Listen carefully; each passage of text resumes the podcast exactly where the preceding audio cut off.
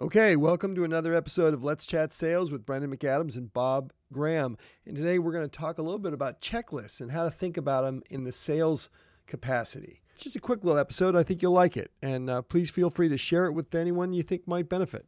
All right, let's get started. All right. Hey, hey Bob, here's a confession. I like these chats simply because it gives us a chance to kind of rattle through some sales stuff. It's just an effort for me to think about something. And I'll probably turn this into a blog post.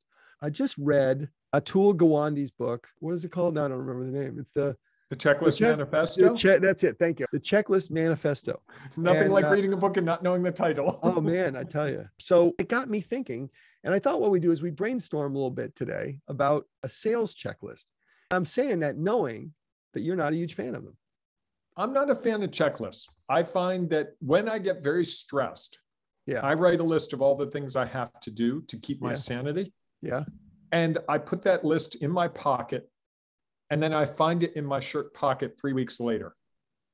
So it doesn't. I, it's the writing of the list. I'm good at writing the list. I'm not really good at checking the things off and I'm not really good at going back to it. But the therapeutic part for me is just putting it all on a sheet of paper. So okay. I don't forget, if you so will. that's that is what I would consider that a to-do list. Okay it's a shame you hadn't read the book. It's quite good. I actually read the book about I don't know seven or eight years ago. It's, it's, I you know it's funny. It's a pretty good book. It could have been a long blog post, but he's got some very good stories in it. And because he's a physician and kind of a world-renowned doctor and uh, scientist, he made it a study, and so he was quite rigorous in terms of understanding the importance of checklists, especially in the application of surgery, because there are a lot of mistakes. There are a lot of moving parts. There are a lot of steps along the way. It's easy to miss one, and you don't want them to miss them. We both have been the beneficiaries of uh, rather complicated surgery, and you do not want your doc to miss a step along the way.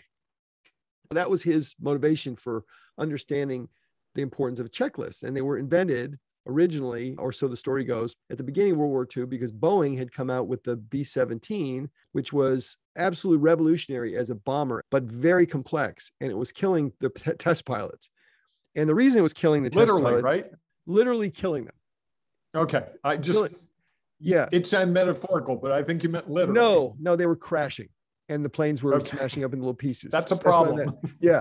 So as a result, they came up with these checklists for the pilots to remember to to do all the steps along the way in order to get these things into the air, fly them, keep them up and upright, and then land properly and they created these sets of checklists and that and the consequence of that is the pilots were able to fly these planes quite successfully and without problem and, and we defeated the germans.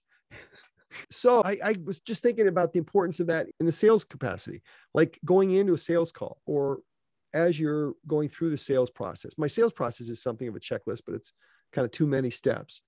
Well i think i think a complex process is really a good idea for a checklist yeah. You know, I think of if you watch uh, SpaceX, yeah. Uh, the, you see the checklist and they're going through it step by step because there are yeah. a million steps and you yeah. can't miss one. Right. It'll go wrong. Right. I think sales works that way. What I would really caution against for me, yeah. if I'm doing a sales call and I have a checklist, I'm always afraid that I'm just gonna like parrot yeah, the language of really, the list. And if they answer the third question first, and I don't log it, I'm going to ask them the same yeah, question. That's, like, that's not really what I'm thinking. I'm thinking in terms of preparation. I talk about having a sales toolkit and, okay. and having things in place and ready to go. And so a checklist in Atul Gawande's world, Dr. Gawande's world is it shouldn't be long. It should be on one page. It should be seven to 12 steps. They should okay. be only the major steps. And so one of the things I always talk about is getting prepared for a sales call. What are the steps that happen in order to get prepared for sales call?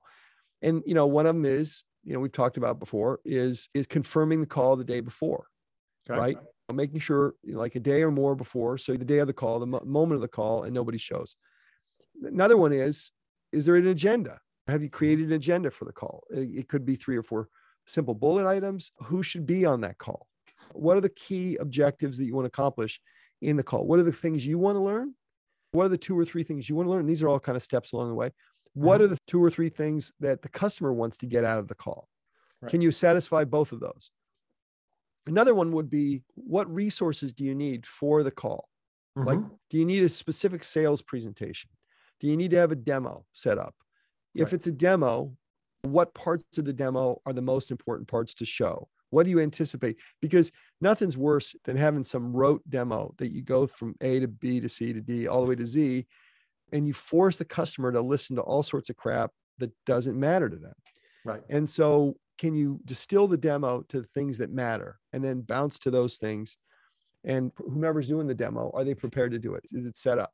Do you have the Zoom call scheduled? Now that now these days, sort of stuff is almost second nature. Now it just happens automatically. If you're going somewhere, do you need directions? It's like like what Do things ought to take be technology Yeah. you know, Yeah, all those right. things just a quick story i had a meeting Yeah. with the law firm and i go into their office i'm all set to do a powerpoint on my laptop Yeah. they're all ipad people Yeah. and and they're like we don't it, you can send us your presentation you have to send it up to a cloud to this location and then Yeah. we'll download it it worked for them but it Yeah. was a huge delay in the process i didn't ask in advance i'm like so tell me about your technology because Yeah. i could have sent it to them a day early right. Like certain projectors don't handle HDMI or they or they're Mac or i you're need to Mac bring my own or- clicker Right, right. Whatever those things are. So what's in your checklist? Like, do you have to carry business cards? Is Yep. that important?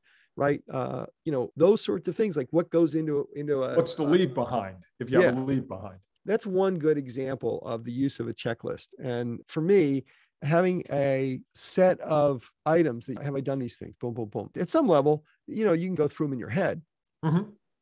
But it doesn't hurt to have them written down somewhere so you know, like, oh, what am I? Am I missing anything? So that would be one. Another might be, what about in it when you get to the contract phase? Mhm. What needs to happen at that point? Who needs to see it within your organization? Right. Who needs to see it within their organization? Yeah. And when? Where, where's the How soon? language coming from? Yep. Yep. Is Yeah. it their contract or your contract? Right. you know, like, have you allowed enough time to get the contract done? If you're talking to a major corporation, you have to back into how much, how quickly can they turn this around? You know, you can, you might get a master services agreement that's 30 or 40 pages. Like, Right. hey, we're going to be at this point in the process in a few weeks. Who else needs to be involved? What other approvals do you need to get?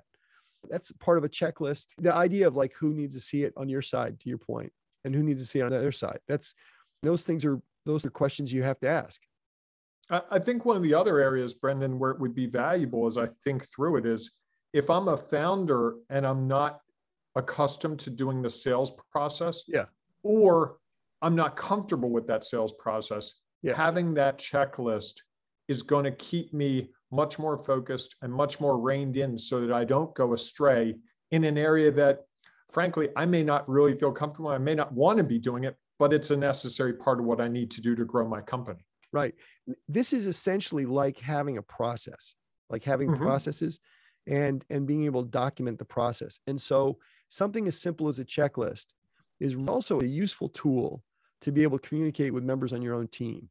So when you're in a sales situation, here are the 10 things that need to happen between now and the end of the, and the, the sale. If you can send that around to people ahead of time, they know what to expect. They know when to show up. They know what their role is. They know what they need to be prepared to do. And and so it's it's a useful tool in that way. Do you have any checklists that you share with your customer as you're going through this whole process?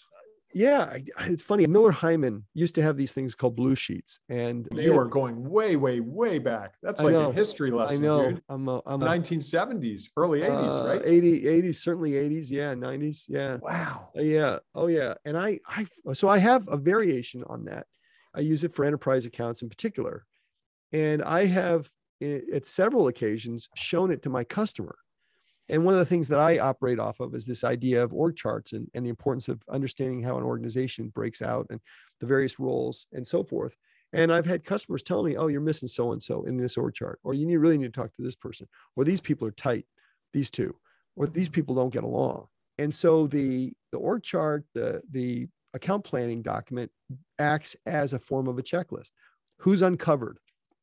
One of the things that this goes back to Miller Heiman and, and just sales in general is in an enterprise sales situation, who's involved in the sale and who isn't covered? Who haven't you talked to? It's Mhm. oftentimes the people you don't know or you haven't talked to that can cause you the most trouble or can prevent can prevent the So true. right? And so Yes. in that in that regard, the account plan acts as a form of a checklist. I'm curious. You have all Yeah. these checklists. Yeah. Do you use them religiously, or if I were to go back, do you literally print them out and check them off on a sheet of paper? Not all And have you ever had a situation where you didn't follow your checklist and it bit you? Oh yeah, of course. I don't use them all religiously. I have been quite religious when it comes to the discovery document that I use.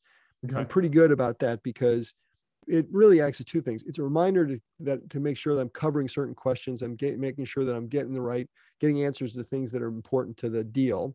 Mm-hmm. Number one, and it also works as a notepad or as a. It's mm-hmm. basically it allows me to kind of organize my thoughts and take down my notes in one place. And so that effectively acts as a checklist. That's one. The other is I do the account plan because I find that that's a great way for me to think about who I I um, need to talk to, who I haven't talked to, what happens next, and being able to see the org chart visually and being able to see all the things that are going on in that deal mm-hmm. condensed. I find to be really helpful for me. So yeah, in those two instances, I do. Yeah. Okay. And as, tell me a story about when you didn't use your checklist to its uh, fullest potential and how that bit you. Oh well, I, I've been known to fly by the seat of my pants from time to time, and I and really, I, yeah, and that's uh, news. I, I, find that being overly prepared uh, is is not my. It's just it's what is my mantra? The perfect is the enemy of the good, and there you go. And a B plus performance delivered right away is better than an A minus delivered in a week or two. So I don't know of one in particular that I've had, but I've had a bunch. I have I have traveled to oh on a plane, flown ended up in a place and then had the people not there because I didn't, oh. I didn't, I didn't confirm the day. Oh, we didn't have it on a calendar. Oh, I didn't know you go that dark. That's that's yeah. just dark. yeah, well, it was just clumsy on my part. Where was it? I think I flew to Boston, and I was in the lobby, calling. Oh, they're not. Oh no, they're not here. And then I reach them finally. What? What do you mean you're not here? Oh, geez, we didn't put on the calendar. Well, oh, some, came, some came up. I appreciate you sharing up. that. That made my oh, day. yeah. Well, this is great. And here's why, because I'm going to write this up. This is a blog post for sure. All right. This is this is useful. This podcast thing is useful. Awesome. You, I hope Glad everyone else gets I hope other people get as much out of it as I do. I thought that was your mantra. Yeah. we'll see you all, all right. really soon. All right. Sounds good. Thanks, Bob. Okay, and that's another episode of Let's Chat Sales. Uh, thanks for listening, and please uh, feel free to share this with anyone who might benefit. And if you want, and we would appreciate this if you might leave us a review. Thanks again.